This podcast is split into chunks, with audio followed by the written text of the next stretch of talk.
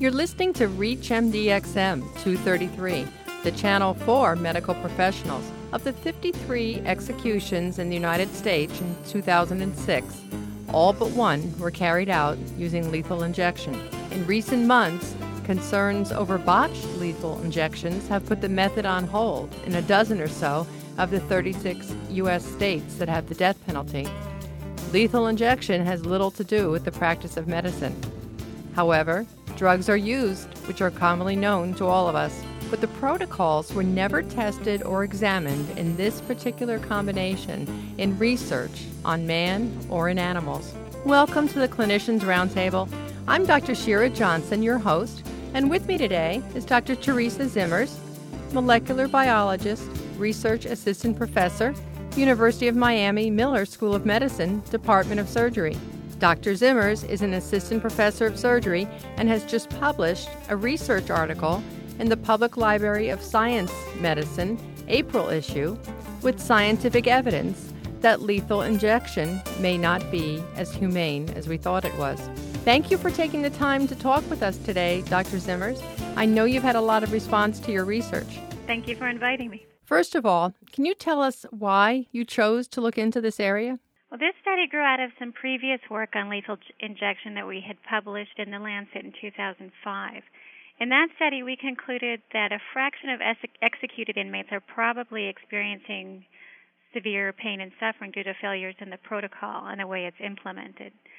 And the response to that study, particularly from doctors, was total disbelief that these particular drugs and this combination at the doses that were specified could result in anything but a humane execution. So I wanted to know what is the scientific evidence? What's the clinical evidence for that kind of confidence?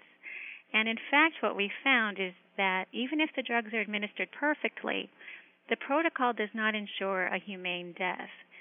So not only does the protocol likely not cause death in the manner that was intended, but the anesthetic component of the protocol might actually be insufficient to ensure that the inmates are not suffering. Dr. Zimmers, could you tell us something about the protocol? Exactly where did it come from? The protocol originated in Oklahoma. Their electric chair was broken at the time, and the legislators were looking for a cheaper and potentially more humane alternative. They consulted the state medical examiner, Jay Chapman, who recommended an ultra short acting barbiturate in combination with a chemical paralytic. And that was written into law and but before they actually implemented their first execution, he added a third drug, potassium chloride. So his intent was that each of the drugs, thiopental, pancuronium, and potassium chloride, would be administered in lethal quantities, but that the combination would provide redundancy. And his intention was that the thiopental be sufficient to produce anesthesia. What about the procedure? How is lethal injection typically carried out? So the inmate is typically brought in strapped to a gurney. They start IV lines, which are then typically fed through a hole in the wall or behind a curtain. So the executioners are always invisible to the, the witnesses and to the condemned inmate.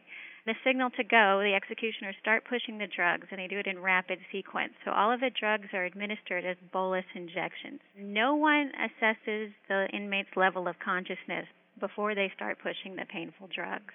Who starts the lines and actually gives the medications or draws them up? That varies from state to state. In states where it is known, sometimes the personnel involved in the executions have no medical training whatsoever. Sometimes they're the equivalent of medics or paramedics. And in some states, in fact, it's known that doctors have participated in the executions. In Florida, for example, and Missouri. If there's no doctors there and these are non trained professionals giving the medications, what happens if something goes wrong, or what have you uncovered in your research? Well, some of the botched executions can be attributed to the fact that the people who are starting the lines and giving the drugs are not trained. But clearly, there have also been cases in states where there are doctors present where there have also been problematic executions. So I think so far the mere presence of a doctor or the participation of a doctor in the procedure has not ensured that it goes off without a hitch or that the execution is humane. And importantly, it's not clear at all that those doctors are actually monitoring the inmate for evidence of awareness.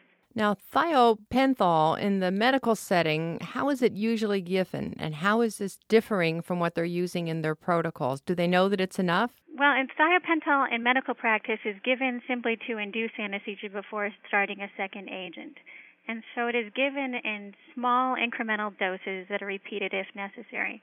It turns out, given our calculations of the amounts that are used in execution, that despite the claim that you typically hear that the amount of thiopental that's used is in great excess of what's used clinically for anesthesia, in fact, at the low end of the range, which was 6.6 mg per kg, that's actually a clinical induction dose. And at the higher end of the range, 75 mg per kg, you might expect um, very long anesthesia, very long duration.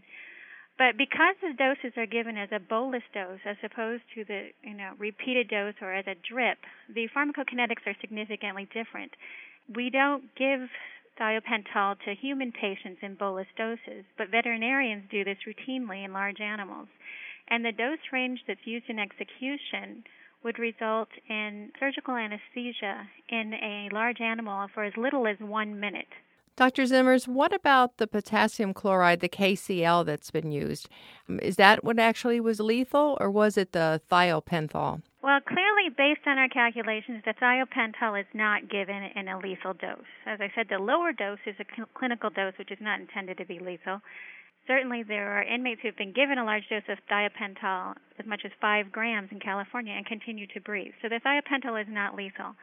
Moreover, the potassium chloride may also not be lethal because we looked at the North Carolina protocol where they had used just the first two drugs and compared the times to death for that protocol versus the times to death for when they used all three drugs. Potassium chloride didn't accelerate time to death, suggesting that it didn't participate in causing death.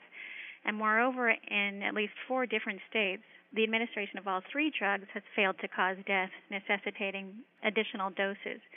It's not possible to know in all of those cases if all of the drugs were given perfectly, but it remains possible that there are factors that are completely unknown here. For example, the administration of the first two drugs may cause hemodynamic changes so great that the potassium chloride doesn't actually ever make it to the heart.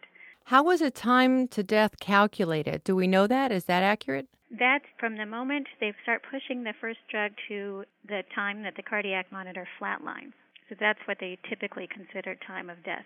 So then, by exclusion, was it the pancuronium bromide that caused the patient's death? Was it the Pavulon? And is there clinical evidence to support this? So it's certainly true that of the three drugs that are given, the pancuronium bromide is certainly given a dose that's large enough to ensure paralysis of many hours duration.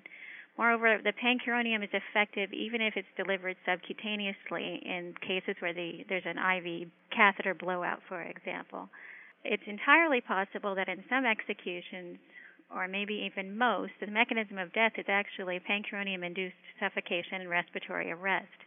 And it's important to remember that if thiopental is insufficient in such an execution, that the inmate might be fully aware of this progressive paralysis suffocation, as well as the intense burning of the potassium chloride, and not be able to move or make any sort of sign that he's aware. Were you able to get any evidence from the sites, any clinical evidence that the patients were actually suffering or that they went on gasping for air? Certainly, many documented news reports by witnesses of executions of inmates apparently suffering during execution. For example, Angel Diaz here in Florida recently his execution took 34 minutes, and he was noted to still be moving 26 minutes into the execution. You know, I guess I just don't understand. How could this protocol be initiated without having any scientific evidence behind it? Well, Jay Chapman, the uh, medical examiner who proposed this protocol, admits that he had, did absolutely no research in the design of the protocol, rather, that he was guided by his experience as a patient. He's actually since come out and said that perhaps the protocol should be revisited.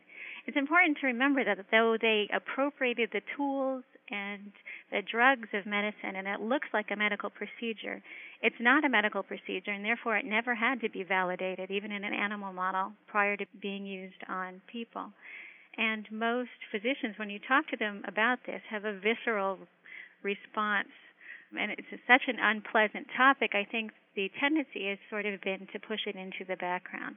And so, so far it's presented a face to the public that it's this humane, medicalized procedure when it could be anything but humane and certainly isn't a medical procedure. What do you see in your research as the next step? Well, right now, many states are actively reviewing their lethal injection protocols. And in some states, like Florida, doctors are actually participating in those debates and recommending changes. I actually think that we need a broader dialogue than simply the details of lethal injection. I have to say that not all the authors on our study are against the death penalty per se, but we all do agree that there is no place for medicine in the execution chamber, and there is no ethical way to administer a medical death.